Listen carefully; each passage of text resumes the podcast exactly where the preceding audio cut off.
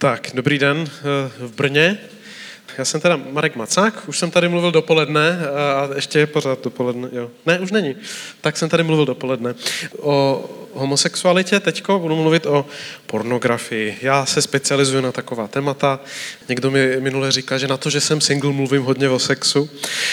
Možná to s tím souvisí. Takže eh, pornografie jako téma. Já jsem kdysi vedl mládež v Praze u baptistů, ještě s pár dalšíma lidma. My jsme se nemohli domluvit, kdo je vedoucí, tak jsme byli čtyři vedoucí a každý si tajně myslel, že je to on. Jo. A všichni jsme mm, byli dobří přátelé a byli jsme zvyklí říkat si pravdu. A jedna z pravd, kterou jsme si tehdy v rámci našeho přátelství tak, taky eh, řekli, tak byla, že všichni jsme měli problém s pornem. A, a nějak nám bylo líto, že ti naši mládežníci vlastně se asi tehdy, ještě to bylo dávno, jo, už jsem starší, než vypadám, a tak uh, tehdy ještě se moc nemluvilo o pornografii. Dneska už je to takový téma uh, celkem jako ve vzduchu. Uh, I v církvi se o něm kde, kdy často mluví, ale tehdy moc ne. A my jsme se rozhodli, že začneme mluvit o jednak svých zápasech a že začneme mluvit o tématu pornografie, protože jsme sami viděli, jak nám to rozežírá životy. Já jsem je to štěstí, že jsem ještě eh, vyrůstal v době, kdy pornografie nebyla dostupná, tak jak to je to dneska, a kdy to neznamenalo, že máte jako mobil v ruce a v podstatě jste jedno kliknutí daleko od nějakého porna. Eh, za mé mladé doby, kdy vznikal internet, tak eh, tak tehdy uh, sehnat si něco pornografického znamenalo, že někdo prohrál sásku ve škole a šel do toho obchodu a možná nějakým způsobem něco uzmul, anebo, anebo mu jako prodali nějaký časopis, kde bylo pár desítek obrázků a, a podobně. A bylo to něco, co prostě běžně člověk jako na to tolik zase nenarazil. Jo? A dneska jsme naprosto v jiné situaci. Dneska jsme uh, v situaci, Aha, ještě první slide je boží slovo. Žijte z moci božího ducha a nepodlehnete tomu, k čemu vás táhne vaše přirozenost. Jo? Já jsem to tam dal, protože, aspoň co jsme tady jako křesťani, tak eh, věříme tomu, že tu věc, kterou nám pán Bůh dal, když nás přijal, takže nám dává svého ducha a jeho duch v nás, jedna z věcí, kterou dělá, tak je, že nám dává sílu nepodléhat eh, naší přirozenosti. Jo? A vidíme, že písmo si nedělá moc iluze o naší přirozenosti, je to něco, čemu se snadno podlehne, je to něco, z čeho, eh, když nás vede Boží duch, tak kde co z naší přirozenosti, tak je mm, spíš jako drženo na úzdě, nebo nějakým způsobem ten život jako zralej obecně, to si nemyslím, že platí jenom pro křesťany, ale život zralej zahrnuje to, že některé věci, které v nás jsou eh, i přirozeně, takže se člověk musí naučit s nima zacházet a některým se musí naučit dát stopku. A jedna z nich je dneska velká výzva ve společnosti i v církvi pornografie. No, Pornografie je anonymní, dostupná, levná. To kdysi nebylo. Levná byla asi vždy, ale anonymní a dostupná tak nebyla. Dneska nikdo nemusí vědět o tom, že koukáte na porno. To byl problém hlavně eh, pro, eh, pro ženy třeba, protože se předpokládá, když mě pozvou někde dělat seminář, tak řeknou, to je seminář pro kluky. A holky nevím, ty asi řeší šití nebo, eh, ne, ne, ne, ne, nebo co ale víme, že zvlášť jako do 30 let, tak eh, otázka užívání pornografie eh, mezi eh, muži a ženami tak není moc velký rozdíl. Jo, aspoň když si to vezmete tak, že aspoň jedno za čas, když se někdo koukne na porno, tak rozdíl moc velký není. Otázka častosti je trošku odlišná u mužů a žen, ale, ale není to něco, co by se netýkalo lidi. A pro holky je to bývá náročnější, protože přiznat uh, pro holku, že kouká na porno a že to chce řešit třeba, pokud to chce nějak řešit, tak je v něčem náročnější, protože když vám to řekne kluk, tak ho skoro máte chuť jako pochválit, že je odvážný.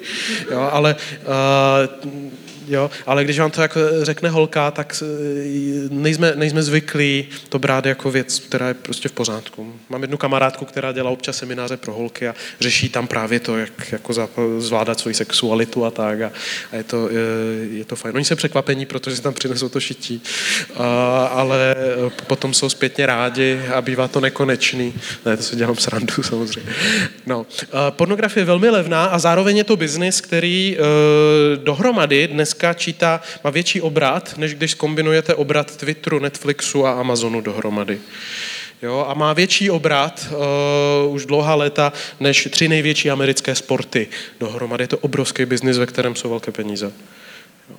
A v tu chvíli, kdy se na tom podílíme tím, že jsme konzumenti pornografie, tak v tu chvíli podporujeme tady ten biznis, který má aspekty, o kterých se budeme bavit. Je zajímavé, já jsem jako křesťan, tak občas mě někdo podezírá z toho, že jsem hnidopich, dokud mě nepoznají, ale je zajímavé, že dneska ve Spojených státech vzniklo hnutí, ve kterém lidé se snaží přestat s pornem, protože zjistili, co všechno to dělá. Jo, člověk nemusí mít jenom nějakou křesťanskou motivaci, aby viděl, že eh, zjistil, že vlastně je třeba něco udělat a trošku byl na poplách. O tom se budeme bavit o těch dopadech, i když naše motivace jako lidi, kteří jsou, kteří jsou věřící, jako lidi, kteří vidí v každém člověku jeho důstojnost a chtěli by, aby každý mohl vnímat, že Pán Bůh se na nás dívá, jak jsme předtím se eh, zpívali s tou až nezodpovědnou láskou a, a, a, a, a vidí naši důstojnost, kterou nám dál a vidí každého z nás jako vzácného a každého z nás jako někoho, kdo i to, jak ze sebou zachází, tak je otázka vlastně nějaký sebehodnoty a podobně. Tak když tohle chápeme jako věřící lidi, tak v tu chvíli to je další důvod, proč nás to jako musíme být v konfliktu nějak s tou touhou třeba uh, koukat na porno nebo nějakým způsobem ho podporovat. Jo. Takže eh, my máme ještě jiný motivace a to je oslavení Boha a oslavení jako božího obrazu v lidech, ale i z hlediska takového více egocentrického ve smyslu, zda je to zdravé. Ve smyslu, zda to nemůže mít dopad, který je problematický, tak eh, je eh, třeba se na pornografii podívat trochu kritickým vokem. Průměrný adolescent eh, tak stráví na pornu tak dvě hodiny týdně, většinou udělání domácích úkolů eh, a ještě neděle je populární. Je, je, je zajímavé sledovat statistiky někdy ohledně pornografie. Eh, částečně to, že porno souvisí i s tím, jak se lidi cítí psychicky, tak ukazuje to, že když jsou vedu dva města, mají nějaký fotbalový zápas mezi sebou, co se sledoval v Americe, kde hráli americký fotbal, tak to město, co prohraje, tak potom, potom prohrání, tak s tou stoupne užívání porna v tom městě a ještě nějakou dobu tak to užívání porna tak je jako zvýšené poměrně, protože ti lidi nějakým způsobem zpracovávají svůj pocit, že jsou jako k ničemu nebo že prostě prohráli. A, a pornografie je takový jako lék v něčem. Jo, no, prostě eh, trochu nešťastný. A to město, které vyhrálo, tak tam sledování porna klesne a ti lidi slaví a cítí se dobře. jo, takže jedna z věcí, o které vypovídá závislost třeba na pornografii, když už někdo vybuduje, tak je taky to, že tomu člověku není moc dobře. Jo. A no, na ty souvislosti se ještě podíváme. Ale téměř 80% mladých lidí kouká na porno aspoň jednou měsíčně a do těch 30 let není moc rozdíl mezi, mezi klukama a holkama, mezi muži a ženami, potom se to trošku liší, ale taky je to tím, že to je starší generace. Jo. 63% mužů kouká na porno několikrát týdně. Přibližně to jsou zahraniční statistiky, české statistiky nemáme, protože eh, kolegové, já jsem psycholog klinický a kolegové eh, nevěřící, kteří většinou pracují v sexuologii, tak nemají moc zájem tohle zkoumat, protože to velmi normalizují. Přitom je zajímavé, že v zahraničí už je spousta i nevěřících psychologů, kteří začíná řešit pornografii a sexuální závislost jako problém. Protože eh, nějak začíná být vidět, že nám ujel vlak a že něco se děje. Jo, je to například vidět v tom, že v Kanadě, když chtěli srovnat skupinu mladých lidí, kteří koukají na porno a kteří ne a zjistit, jaký je mezi nimi rozdíl, tak nemohli provést výzkum, protože nenašli tu druhou skupinu. Jo? A, a zároveň, zároveň v Kanadě měli jinou věc, si všimli, a to, že mezi mladými lidmi, teď si nepamatuju přesně, ale bylo to adolescenti nebo mladí dospělí, tak přes 50%, myslím, bylo to téměř 54% lidí má poruchy sexuální funkcí. To předtím nebylo. To bylo 15 let zpátky, 20 let zpátky, to bylo normální mezi lidma nad 50, nad 60. Prostě mezi lidma, kteří jako s věkem začínají mít problémy s erekcí a, a, a podobně. Dneska mezi mladou populací je epidemie eh, poruch sexuálních funkcí. A jedna z věcí, která má na to velký vliv, tak je právě užívání pornografie. Je to vidět z toho, že když lidi vysadí, když přestanou s pornem a projdou nějakou, řekněme, odvykačkou, tak po několika měsících se to dává do pořádku když je to tahle příčina a často je. Jo. Takže on, on to je dost uh, problém. Porno v něčem je supranormální podnět. My jsme byli stvořeni hospodinem na to, abychom dokázali ocenit fyzickou krásu a aby to s námi něco dělalo, když vidíte někoho, kdo je hezký. A to, to je boží záměr. Zároveň žijeme v nalomeném světě a nikdo z nás uh, to nemá tak, že byste uh, byli sexuálně vzrušeni jenom, jenom tím člověkem, kterého vám pán Bůh chce dát navždy. a, a zahrnuje to určitý zápas, naučit se se svojí sexualitou a sexuální fantazí a, a, a tak zacházet konstruktivním způsobem a mít v tom hranice. A to, jak je dostupná pornografie, tak nám vlastně moc nepomáhá v tomhle protože je to v něčem to jako unese tu naši, uh, tu naši uh, schopnost sexuálně reagovat, která je hluboce biologicky do nás zakotvená. A ve chvíli, kdy uh, my máme možnost si, si stimulovat, když to úplně neuro, jako neurologicky řeknu, ty sexuál, centra odměny a centra, které jsou, souvisí s tou sexuální reakcí, stimulovat si to po svém, kdykoliv chci, ve svém čase, svým způsobem a podobně, tak máme nějakou slast po ruce, které se těžko odolá, ale um, už úplně nedozíráme důsledky, které to potom může mít v reálném životě. Jo, a těch důsledků uh, je, dost. Když to řeknu jako křesťansky, uh, člověk byl stvořen, to věříme jako křesťan, že člověk byl stvořen proto, aby svoji sexualitu pustil a otevřel naplno ve vztahu s jedním člověkem v rámci manželství. Dlouhodobý svazek, který dokonce ani nepatří těm dvou, ale patří Bohu a, a má objektivní hodnotu protože sexualita je příliš silná energie a je to příliš velká věc, příliš mocná věc na to, eh, aby eh, mohla fungovat bez nějakého rámce, který dává tvar. Jo, je to jak atomová energie, prostě, která musí mít pevné hranice, aby nás nezničila. A zároveň je to obrovská síla, která může velmi pomoct a velmi být užitečná, když je v kontextu, ve kterým je dobře. Jo ale ty dopady, které může mít sexualita, která nemá rámce, které jí dal pán Bůh, tak uh, zvlášť v oblasti takovéto, tak můžou být nedozírné, ale na první pohled to není vidět, protože to, je to příjemné, je to slastné, dá člověk žije v iluzi, že to oddělí od ostatních oblastí v životě, kterou, a, a další věc je, když už někdo si vybuduje závislost, tak závislost je charakteristická tím, že čím víc jsem na něčem závislý, tím míň mám subjektivně dojem, že je to problém. Jo, já na psychiatrii jsem dělal občas s lidmi, kteří měli těžké závislosti v životě a mnohokrát už byli třeba na léčení, nepodařilo se jim z různých věcí dostat a tak. Oni subjektivně s tím. Uh, potom už měli problém, když viděli dopady v životě. Ale subjektivní pocit, když se vám na něco vyvíjí závislost, je ten, že vlastně ztratíte schopnost mít uh, pocit, že něco je za hranou. Jo, prostě upřímně to neumíte, jako od, ztrací se proto cit, normalizuje se nějaká věc. A, a je tím, že se mění mozek, tím, že člověk něco dělá, zpětně ho to mění, ještě ta slast do toho, prostě schopnost vnímat hranici se ztratí. Takže po nějaké době, a to platí u mnoha jiných věcí, nejenom u sexuálních, ale nějaká věc, která na začátku by vás šokovala, bušilo by vám srdce, byli byste jako vyděšení vlastně v takovém nějakém mírném šoku, že vůbec něco děláte, tak uh, o rok později, když už jste to udělali stokrát, tak uh, máte reakci jako úplně obyčej, vlastně žádnou moc nemáte. jo. Akorát je to třeba pořád příjemný. Ještě problém u pornografie, když už se rozvine závislost, což se nerozvine u každého, tak je, že se posouvá kolik potřebujete a, a na co se potřebujete dívat. Člověk potřebuje nové a nové podněty. A to je jeden z důvodů, aby zažil to samé, co předtím. Jo. A to je jeden z důvodů, proč lidé, um, proč lidé vyhledávají eh, někdy pomoc, protože bývají vyděšení z toho, na co koukají. Jo? Jako pokud se rozvine závislost, zvyšuje se tolerance a to, kolik času tomu strávíte, co všechno pro to obětujete, kolik jste ochotní riskovat, eh, jak vám nefunguje to, když se rozhodnete něco změnit a co začnete potřebovat vidět, abyste měli stejně podobný raš, stejně podobný prostě pocit, eh, příjemný jako na začátku, tak eh, to se posouvá a lidi bývají z toho šokovaní. Jo, takže to je jeden z důvodů, proč. Spousta, existuje jedno fórum, jmenuje se NoFap eh, na internetu, to je sekulární nekřesťanský fórum, kde jsou stovky tisíc lidí přihlášení, kteří končí spornem a jednu z věcí, kterou tam říkají eh, ty lidi, co se tam přihlašují, tak je to proto, že třeba jim nefunguje partnerský sex. Funguje jim to, když koukají na porno, ale nefunguje jim to s partnerkou.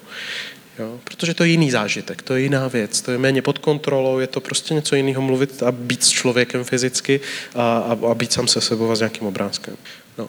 Je to supranormální podnět. Jo? Jsme stavěni na to, můžeme říct z teologického hlediska, abychom byli vystaveni lidské nahotě a člověku druhému v sexuální situaci v rámci dlouhodobého vztahu, ve kterém si to, tím vztahovým růstem zasloužíme to, že můžeme jít na takhle posvátnou a takhle křehkou půdu.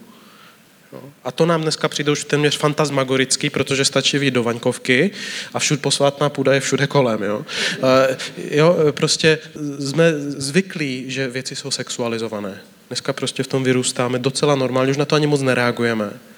a, ale má to na nás pětně vliv. A vlastně je to, já říkám, že je to neférový zápas, jo, protože je to příliš uh, silná modla na to, aby jsme to zvládli do jisté míry. A proto v církvi musíme o tom otevřeně mluvit, protože pokud nebudeme společně bojovat v této oblasti, nemáme šanci to ustát. Takže proto je třeba jako dát stud stranou v dobrém smyslu slova a začít pojmenovat věci tak, jak jsou. Protože je to průser. Jo? Uh, pornografie je kolem nás i mezi námi. V církvi jsou statistiky o něco lepší, buď proto, že křesťané lžou, anebo, anebo proto, že opravdu jsme na tom líp a myslím si, že jsme na tom opravdu v něčem líp, protože přeci jenom máme jako etiku, která nás drží, ale přeci nás e, nějak eh, ty, ty čísla stejně nejsou dobrá. Jo? Stejně uh, strašně moc věřících lidí, kteří zápasí s pornem a je potom těžký uh, to nevzít jako něco, za co se člověk sám odsuzuje a co postaví mezi sebe a hospodina, jako kdyby to byla silnější věc a větší argument proti boží lásce, než kříž sám. Jo. A když na to člověk vnitřně sám přistoupí, tak se oddělí od Boha, má dojem, že já jsem zatracený, protože já nejsem schopen se z toho vyhrabat, já dělám věci, které bych si nedovedl představit a tak dále. A najednou prostě se sami oddělíte od Boha a všechno, co Evangelium nabízí, začnete mít dojem, že je pro někoho jiného. Jo. Kristus nás uvádí do reality. Jestli nám Pán Ježíš něco umožňuje, tak je to říct, jak věci jsou. Eh, křesťanství není o tom, že jsme lepší druh. Není to o tom, že jsme jiný druh lidí, kteří, kterým se některé věci nedějou. Eh, čím blíž jsme Kristu, tím líp na sebe vidíme a tím víc eh, můžeme stát ve světle a zároveň v bezpečí. To znamená křesťan člověk, který na sebe dobře vidí a tudíž vidí na svoje srdce a vidí na svoje výzvy a má vedle sebe další lidi, kteří jsou ve světle a může jim říct, hele podívej, tohle, tak, takhle já vypadám, s tímhle já zápasím, tohle jsem já, a to vás vede potom blíž ke Kristu, který vás osvobozuje od těch, od těch různých věcí, ale uh, proto nemá v Kristu místa stud. Jo. Jako jedna z hlavních věcí, kterou ďábel chce, aby jsme se styděli za svoje hříchy. Jo. Kříž odstraňuje stud na naše hříchy a uvádí nás do pokání. Jo, jinak tam jsou různé knížky, které stojí za to přečíst, tak jsem je tam jen tak dal, abych uh, je nemusel uh, speciálně komentovat. Uh, je to taková, jak už jsem říkal, unešená sexualita, je to inflace přirozeného zájmu, který nám pán Bůh dal a který potřebuje vychovat. Jo? Když se člověk narodí, tak má spoustu motivací, spoustu oblastí v prožívání, které uh, nám pán Bůh dal, aby se staly součástí dobrého života a, a svatého života, ale uh, v žádné oblasti uh, života to není tak, že jen když budete sami sebou, tak vyrostete v něco krásného a plnohodnotného. Jo? Jako růst a výchova i duchovní je normálně úplně běžná, tak zahrnuje to, že člověk prochází různými frustracemi, vyjasňuje si, čemu chce odevzdat svůj život, kde jsou hranice a tak dál a tak dál. Ani potom, co se obrátíte, tak nezmizí to, že člověk, že duch v člověku, duch boží a ten oživený duch eh, v člověku nepřestane být v rozporu se starým já, které se ozývá. Dokud nebudeme proměněni kompletně jednou, tak do té doby křesťanský život je a bude zápas a je to v pořádku. Pán Bůh je s náma uprostřed našich zápasů, velmi často je neodnímá a je to dobře. Jo. Ten text, který ty, ty, si, ty si četla o tom, jak nás nic neoddělí od boží lásky, přichází na konci té osmé kapitoly, která snad od nějakého 14. nebo 16. verše je o tom, že celý svět je v utrpení a sténá k porodu, to znamená, není to nesmyslné utrpení, které je kolem nás, ale celý svět je v utrpení a očekává zjevení božích synů, zjevení těch, kteří patří Bohu, což jsme my. A ale potom tam není, že my nepřijdeme jako nějaký herojové, jo? Tam je, ale my, i, i my nevíme, za co se modlit, tak úzkostlivě sténáme, jo? což je dobrý popis křesťanského života, když si neděláme iluze. A, a potom je tam krásná věc, ještě další, ale nejenom my, ale duch sám se přimlouvá nevýslovitelnými stezky, ještě i ten pán Bůh sténá. Protože na kříži zná naše bolest, na kříži zná naše výzvy a je uprostřed z nich, eh, nich s náma. Není někde, nečeká někde daleko, až se dáme do pořádku rozumí našim zápasům, ví, co to znamená nést eh, vlastní pokušení, nést vlastní hřích, nést vlastní neschopnost vytáhnout se za tkaničky do vzduchu. A až v místě zoufalství, tak najednou eh, umíme pustit naše snahu se zachránit sami a až tehdy se umíme podívat nahoru. Dokud nejsme zoufalí sami ze sebe a otázka pornografie nebo obecně sexuální témata jsou jedna z věcí, která nás umí dostat do bodu zoufalství, pokud uh, říkáme pravdu, a e, čelíme jim s integritou, tak najednou prostě jsme bezmocní. Ale to je dobrá bezmoc, protože jenom v tom bodě se učíme doopravdy ho potřebovat a doopravdy se o něj opřít. Jo? Aspoň já to tak mám. Dokud si můžu sám pomoct, dokud si můžu hrát na křesťana, tak si budu hrát na to. Ale když už nemůžu jinak, tak tehdy konečně zvednu ruku a chytnu se někde jinde. Je to pokušení určité samostatnosti, pokušení toho, že slast můžu mít na vlastní pěst, v tomto případě doslova, a, a že, že slast je něco, co uh, není výsledkem budování vztahu, že to není výsledkem toho, že, uh, že jdu krok za krokem k tomu, abych si uh, vytvořil prostor pro to zažívat třeba sexuální slast v kontextu, ve kterém je bezpečná a zdravá. Jo. Je to určitá forma jako netrpělivosti, která se zdá, že jako to nic neznamená, ale najednou jako, ale v tom jsme znecitlivěli celá společnost. Kdyby 30 let zpátky eh, někdo, někdo řekl, že bude běžný, že se člověk téměř v jakémkoliv věku do pár sekund bude moct dívat na porno, tak by to jako pro, pro naprosto většinu by to bylo šokující. Jo? A nejen proto, že to byli zpátečníci, jo? Ale, ale protože v něčem ještě neměli rozbořené hranice tak, jak je máme my. Jsme na to prostě zvyklí. Voda, která, eh, ryba, která plave ve vodě, si neříká, je tady nějak mokro. Jo? Prostě plave. Jo? A my plaveme tady v tom. A Skryté významy. Tohle je pro mě jako pro psychologa důležité, zvlášť protože eh, pornografie a užívání porna tak eh, vlastně není zas tak moc o sexu. Jo? Eh, jednak křesťansky, tak řeknu, že sex v plném smyslu slova. To, co pán Bůh měl na mysli, když vymyslel sex, jo? to je boží jako nápad, to je takový jako dost divný a přitom jako výborný.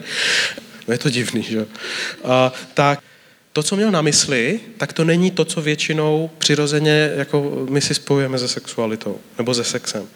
Protože právě ta boží představa plnohodnotného sexu je naprosto neodlišitelná od hlubokého bytostného vztahu s druhým člověkem. Takže jakmile jako řešíme sexualitu v jiných kontextech a způsobem, který není rámován dlouhodobým vztahem, kde jste se stali jedním tělem s druhým člověkem smluvně navždy před Bohem, tak tak to prostě je v úplně divném kontextu. Jo, je to jako když prostě do auta, který je na naftu, tak natankujete benzín, nebo tam prostě nalijete vodku, nebo jo, e, prostě se to nehodí z hlediska toho, aby to potom jako do, no, dobře jelo. Jo. Takže e, ty různé vpadlé formy, když to tak řeknu, sexuality, nejrůznější, nejenom pornografie, tak, tak e, nejsou sex v plným smyslu slova. Jo? Zároveň sex není nutný k životu. Jo? To je zase jako druhá věc, na který se s mnoha lidma, lidma neschodnem. O tom budeme mluvit potom na té části o svobodném životě. A, ale eh, o čem to jako často je když to není o sexu v plném smyslu slova. Pornografie pro mnoho lidí je náplast na nudu. Jo? Což je pro mě otázka potom eh, jako, co ten člověk potřebuje, aby měl dost zajímavý život na to, aby se jako nemusel nudit, takže potřebuje potom porno, kterým si to jako vycpe, jo? kterým si uh, nacpe do života trochu koncentrované slasti, protože jinak je to nuda. To je smutný. Jo? Eh, jeden uh, teolog, biskup William Willimon, tak říká, že jedna z věcí, která církev jako kazí v oblasti Eh, evangelizace je, že se nám nedaří ukázat světu, že evangelium je zajímavější než orgasmus. Jo. A je to do jisté míry pravda. Tohle je celkem běžný. Pseudointimita. Spousta lidí dneska se říká, že jsme v době, kde se lidi bojí blízkosti, kde lidi neumí blízkost. Máme milion kamarádů na Facebooku, ale teď se mi stává dost často mezi mládežníky, že když jim říkám, hele, co kdybyste, když vidíte, že pán Bůh vám dává s někým společnou řeč, a všechny hned napadne partnerský vztah a já říkám přátelství, normálně, společná řeč, a, tak už o přátelství často nic moc nevědí. Jo, ale když vás vede, že pán Bůh vám dává, že prostě s tímhle bych si měl co říct člověkem, tak jako vezměte ho na kafe, jo, můžete se projít, popovídat, jako co má pán Bůh za lubem a poznat se a podobně. A oni na mě koukají, říká, jako že mám za někým mít jako, jen tak jako, že se jako bavit, jo mi, mi říkáte, nejsem teplej, jo. A, a, a, nebo nechci s ní chodit přeci, jo. A, jako neumí, lidi neumí intimitu. Normální přátelskou blízkost, cítíme se vyhladovělí, partnerský vztahy velmi často tak, taky jako ne.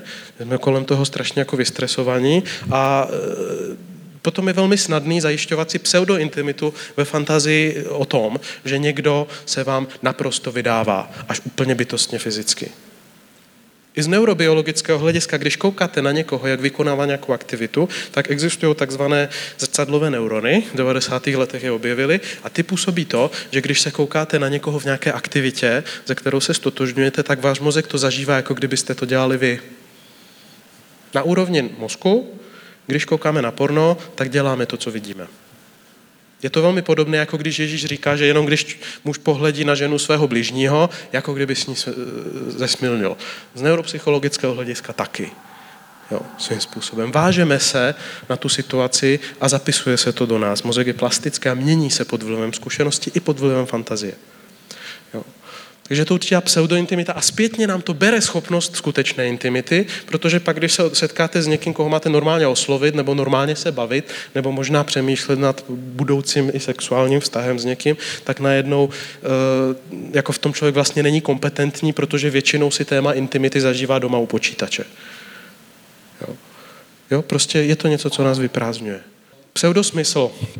U řady lidí, kteří jsou zvyklí na porno a kouká na ně pravidelně a tak, tak to bývá ta část týdne, na kterou se vlastně člověk těší, jo, pro kterou si vlastně udělá prostor, pro kterou si udělá čas. Jo. A když už je člověk závislý, tak už někdy dáte přednost eh, tomu času u počítače před eh, jinými věcmi, které by mohly být zajímavé. I protože ten mozek se postupně mění a začnou vás jako osl... jak to říct, a ten emoční apel, to, jak moc je zajímavé dělat jiné věci, sportovat, jít někam s kámoši a, a tak dále, tak, tak vlastně přestává to být dost silný podnět na to, aby, aby mohl soutěžit s tím podnětem, že se vám tak jako úplně jak na Vánoce rozsvítí z centra odměny, jako když kouká člověk na porno. Jo, prostě se uh, zvyšuje laťka pro to, co musí, jak intenzivní a jak biologické to musí být, aby mě něco oslovilo. Jo, jsou tam biochemické změny v oblasti dopaminu a tak dále, to nemusíme rozebírat. Proto jeden z dopadů uh, dlouhodobého a závislostního třeba užívání porna tak bývají poruchy pozornosti, neschopnost se zmotivovat a překonat prokrastinaci a často i neschopnost věnovat pozornost věcem, které by vás normálně bavily. To je epidemie mezi mladými lidmi teď, že jsou věci, co je zajímají a nejsou schopni se jim věnovat. Částečně kvůli pornu protože prostě ten mozek ztrácí schopnost jako zvednout takový ten pocit, že něco vás zajímá, že jdu se tím zabývat, jdu tomu věnovat pozornost, vydržím nějakou frustraci, abych to pochopil a tak, najednou prostě tohle celý je nezajímavý. Protože uh, člověk jako neví vlastně proč, ale ta slast je prostě eh, vytunelovaná někam jinam. A slast z normálního života, z normální aktivity se vytrácí. Náplast na bolavé pocity. Tohle zvlášť pro, z toho psychologického i duchovního hlediska je vlastně důležitý. Spousta lidí uh, si přes porno a přes orgasmus takovéto situaci zažívá, zažívá to, že se rozpustí uh, negativní pocity. Deprese, úzkost, na úzkost to dobře funguje. Uh, osamělost, pocit, že nemám věci pod kontrolou, pocit, že jsem něco nevyřešil a nemám schopnost to řešit, třeba s někým do konfliktu, kde jaká forma nepohody se dá rozpustit eh, tím, že máte sexuální zážitek. To je jedna z věcí, která stojí za, eh, za eh, závislostmi v sexuální oblasti a jednak z biochemického hlediska, protože to je velká bouře v těle, a zvlášť u současné pornografie, kde máte videa, které můžete jich mít kolik chcete, můžete mít otevřený minulý jeden člověk říkal, že má otevřený několik desítek videí přesně na té tom bodu, kde ho to nejvíc zrušuje a prostě je proklikává takhle a je schopen takhle na toho strávit 8 hodin. To je jedna taky ze známek závislosti, že začnete v 10 večer, máte dojem, že to potrvá 5 minut a ve 4 hodiny ještě klikáte. A to se dá v tu chvíli, kdy člověk má neustále nový podněty. Pokud máte jako tu jednu manželku jo, nebo ten jeden obrázek, tak v tu chvíli to tak dlouho člověk nevydrží. Ale pokud můžete jako nový, nový, nový, nový, nový, nový, jo, tak eh, ta dostupnost sama o sobě je toxická, protože to úplně přetíží ty centra které, v mozku, které dělají to, že člověka nová, nový podnět jakoby zaujme a zvedne pozornost dál. Potom se lidi udrží v sexuálním napětí opravdu celý hodiny nepřirozeně dlouho a ten mozek to přestavuje. Má to, má, má to dopady. Může to být náplast na bolavé pocity, častokrát si tam lidi odžívají nějaké svoje témata. Pokud máte dojem, že vás nikdo nevidí, že vás všichni přehlíží a pro nikoho nemáte žádný význam, tak si představovat, že někomu druhému způsobujete sexuální slast a zrovna takhle se na vás dívá a že máte takovýhle dopad na druhého člověka, tak je i psychologicky velmi lákavý. Že často jsou tam úplně nevědomí témata, které jsou velmi důležitá. Takže je to prekerka. Jo. Je to, eh, člověk se odcizí přes pornografii tomu záměru, který není snadný, ale dá nám skutečnou, bytostnou, stělesněnou, hlubokou intimitu. To není sranda. Jo. Já žiju uh, svobodný život, celý pátu a moji přátelé, kteří žijou v manželských vztazích, protože často si lidi říkají, no já s tím přestanu, až si najdu ženu a tak. A to je, to je hloupost. Jo. Eh, jednak sexuální aktivita ve vztahu tak je něco jiného, než sexualita v rámci pornografie. A, a druhá, velmi často je to tak, že lidi potom v, sexu, v partnerském vztahu vlastně ta pornografie je konkurence uh, toho, toho manželského uh, vztahu. A když to zůstává jako otevřená možnost, častokrát se to stává součástí divné dynamiky ve vztahu. Hodně mužů mi říká o tom, jak se mstí manželkám tím, že koukají na porno, když se jako hádají a, a podobně. Ale taky jsem slyšel často od lidí, že jim vlastně nefunguje a že není tak zajímavý pro ně manželský sex, protože prostě s tím pornem jsou víc žití. Jo, a tam jim to funguje. Jeden kamarád mi minule říká, že si musí představovat porno, když chce mít sex s ženou, protože jinak to nefunguje. Jo, to je smutný. Ale není snadné vybudovat zdravou sexualitu. Jo, to, to je i nesnadná výzva, ale proto si v tom, tom potřebujeme pomoc. Jo? Potřebujeme o tom umět mluvit a e, brát tohle téma vážně. Jo. Ono to jde trošku proti tomu sentimentu ve společnosti, takové té, že v době po sexuální revoluci, jo, tak prostě v sexualitě zvlášť mít jakýkoliv hranice, tak je skoro hřích, jako z hlediska současné společnosti, ale ono si to začíná vybírat daň. A Mění to náš pohled na sebe i na druhé. Prostě pokud si zvyknete vidět lidi jako sexuálně objektivizované, tak je eh, na nějaké rovině si nemůžeme dělat iluzi, že nám to nezmění pohled na lidi v běžném životě. Jo. A trvá se z toho, se z toho dostat. C.S. Lewis to tak pěkně říká, že mu přišla divná společnost, kde lidi by svoji eh, třeba slast z jídla uh, ukojovali tím, že by dali kotletu prostě uh, jako do prostřed stolu a dívali se jako společně na ní a, a, a slintali kolem ní. A že je to podobné, takhle zacházíme potom se sebou navzájem, a když se sebe uděláme jako objekty sexuální slasti. Navzájem. To je, to je něco fakt jako jiného než předmět fascinace krásou druhého člověka, která je komplexní. Ale už si to ani neumím někdy představit, jak to máme oddělený v hlavě. Jo? Tak. Závislost má dopad na náladu, na schopnost udržet si jako e, dobrou pohodu, dobrý pocit, jsou častější deprese u lidí, co jsou sexuálně závislí, úzkostnější bývají. Mění to životní styl, protože tomu věnujete čas a zároveň je těžký věnovat čas jiným aktivitám, zvlášť těm, které vyžadují nějaký úsilí má dopad na mentální výkonnost, tomu se říká mentální mlha. Lidi, co přestávají s pornem, co jsou na tom nofap, v tom nofap hnutí, tak když si dáte do YouTube, tak občas tam máte nějaký lidi, co tam budou říkat, eh, jaký je to rok po tom, co přestali koukat na porno. Jo? A spousta z nich řekne, tam jsem minule viděl nějakého eh, typka, který říká, ty vole, já jsem genius.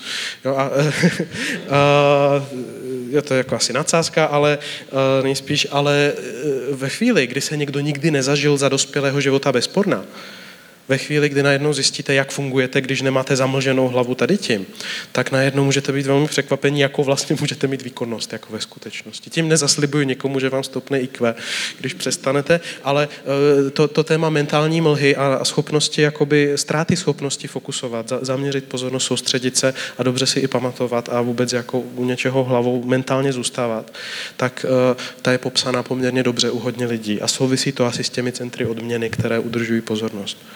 Jo. A motivace, to už jsem zmiňoval, sexuální fungování, zájmy, to už jsem taky zmiňoval, že se posouvají a může být problém u lidí, co rozvinou závislost, což není každý, kdo koukne na porno. Jo. Takže je to pro nás výzva. Jo, ještě jednu věc řeknu, jak jsem mluvil teď o tom vývoji. Pro lidi, kteří začali s pornem před pubertou a v průběhu puberty koukali na porno, což je velká část mladé generace dneska, je potom e, větší výzva přestat trvá to díl, může to trvat díl. Pro člověka, který začal s pornem až po pubertě, tak e, většinou tak do dvou až čtyř měsíců, někdy šesti, tak se věci dostanou do vašeho normálu a člověk potom zjistí, jak vlastně funguje, když mu tohle jako neničí a nenarušuje jeho biologii a, a, a psychiku a, a odeznívají ty věci, které jsou z toho i když je tam odvykací proces někdy, který je složitý a člověk je nervózní a bolí ho hlava a prostě to může být různý složitý. Pro lidi, kteří si navykli na porno v průběhu puberty, kdy se mozek hodně mění, proměňuje a ty změny, které se stanou v průběhu puberty, tak jsou tam poměrně hluboko zakotvené, tak to může trvat díl. A s tímhle je třeba počítat. Pokud chcete vy, pokud to řešíte ve svém životě, ano, pomoct někomu jako přestat, tak je to běh na dlouhou trať. Někdy, někdy je to překvapivě rychlý, ale může to být běh na dlouhou trať a mladší lidi jsou v tomhle v náročnější situaci. Bohužel. To bych jako neměl asi říkat motivačně, ale je to, je to prostě realita. No, takže je to tohle celý pro nás výzva. Brát sex vážně brát vážně ten sex s velkým S, takový ten, jak ho pán Bůh zamýšlel, že to není jenom nějaká konvence, že to není jenom nějaká moralistický, nějaký moralistický výmysl křesťanů, jo? ale že je to opravdu jako boží záměr a to, k čemu jsme stvořeni a jenom to, že nás naše půdy neposlouchají a že potřebují jako doformovat a dotvořit, to je jenom další oblast života, ve které potřebujeme formovat. Nikdo z nás se nenarodil se svatou sexualitou. Jo? Stejně jako prostě žádná oblast člověka není nenarušená ve své bazální formě, ale taky žádná oblast v našem životě nemá, e, není taková, že pán Bůh s ní nemá dobrý záměr. Jo? Tyhle dvě reality musíme držet vedle sebe. A velká výzva eh, říkat a chtít slyšet pravdu. Církev jako společenství lidí, kde si umíme říct, říct pravdu, i v sexuálních věcech. A, a často je to trapná pravda, protože lidi by si řekli, že zrovna vy a zrovna tohle a zrovna takhle, jo, prostě to překonání studu, o kterém jsem mluvil, tak je velká výzva, ale musíme tvořit bezpečný prostředí, kde se nemusíme stydět. To neznamená, že má každý být schopen sem přijít a všechno o sobě říct, ale buďme navzájem si lidmi, kteří se berou dost vážně na to, aby jsme si nemuseli hrát na to, že nějaká oblast našeho života neexistuje, anebo že je víc v pořádku, než ve skutečnosti je. Pán Bůh počítá s celými námi. A nic není takové, že to musíme zakrýt, abychom mohli se před něj postavit. Jo? Ale to samé by mělo platit mezi náma navzájem. Proto pomluvy jsou tak, takový obrovský problém v církvi. Prostě pokud nemáme, nemají lidi, a i ve společnosti, musíme mít bezpečí toho říct složitý a divný a nevím, jaký věci a vědět, že ten druhý člověk se na mě bude dívat s láskou. A že možná mě jako nebude chápat, tak mě bude chtít pochopit líp, ale, ale že to nevezme někde jinde, kde se bude cítit tím, že někomu druhému říká, jak, jaký, jaký špek, jako kdy zjistil pomluvy ničí církev. Vytvářejí izolaci a největší prostor pro hřích a pro pád v jakékoliv oblasti života je izolace. Osamělost je největší příležitost k hříchu. Potřebujeme potvořit bezpečí k řešení a vztahy, ve kterých nám na sobě doopravdy záleží v tomhle. A někdy to musí být ty, ten, kdo zápasí, první, kdo udělá ten krok. Jsem často ve svém životě musel být první, kdo něco řekl, protože mi to nedalo a už jsem už mě nebavilo, jak se něco nemění v různých oblastech, nejen sexuální. A musel jsem dělat ten první krok. A bylo pro mě zajímavé, když někdy ta, ta druhá strana se jim ulevila a oni říkají, je, teď ti taky můžu něco říct. Jo? My si dlužíme svoji slabost. Kultivovat široce duchovní pojetí pohlavnosti a sexuality. Sexualita není jenom sexuální put, není to jenom sexuální představy, není to jenom sexuální aktivita, sexualita, uh, sexualita jste vy. Každý z nás je sexuální pohlavní bytost. Já žiju v celibátu, ale jsem pohlavní bytost. Jo? Jako každý z nás. Každý jsme muž, žena. A nějakým způsobem pán Bůh počítá s tím, že jako muži a ženy máte místo na světě a pán Bůh má s tím nějaký záměr bez ohledu na to, zda budete žít nebo nežít aktivním sexuálním životem. Pořád s vámi jako s pohlavní bytostí pán Bůh má záměr. A to je jedna z věcí, na kterou zapomíná, kterou oddělujeme, když kouká eh, člověk na porno, tak si vezme jenom sexualitu z toho druhého a zapomíná, že ta žena třeba nebo ten muž, že jsou to taky děti někoho a že mají možná vlastní děti a že pán Bůh se na ně nějak dívá, že možná potřebují peníze, proto točí porno, že možná jsou závislí na drogách, aby to vydrželi, protože to je velmi častý.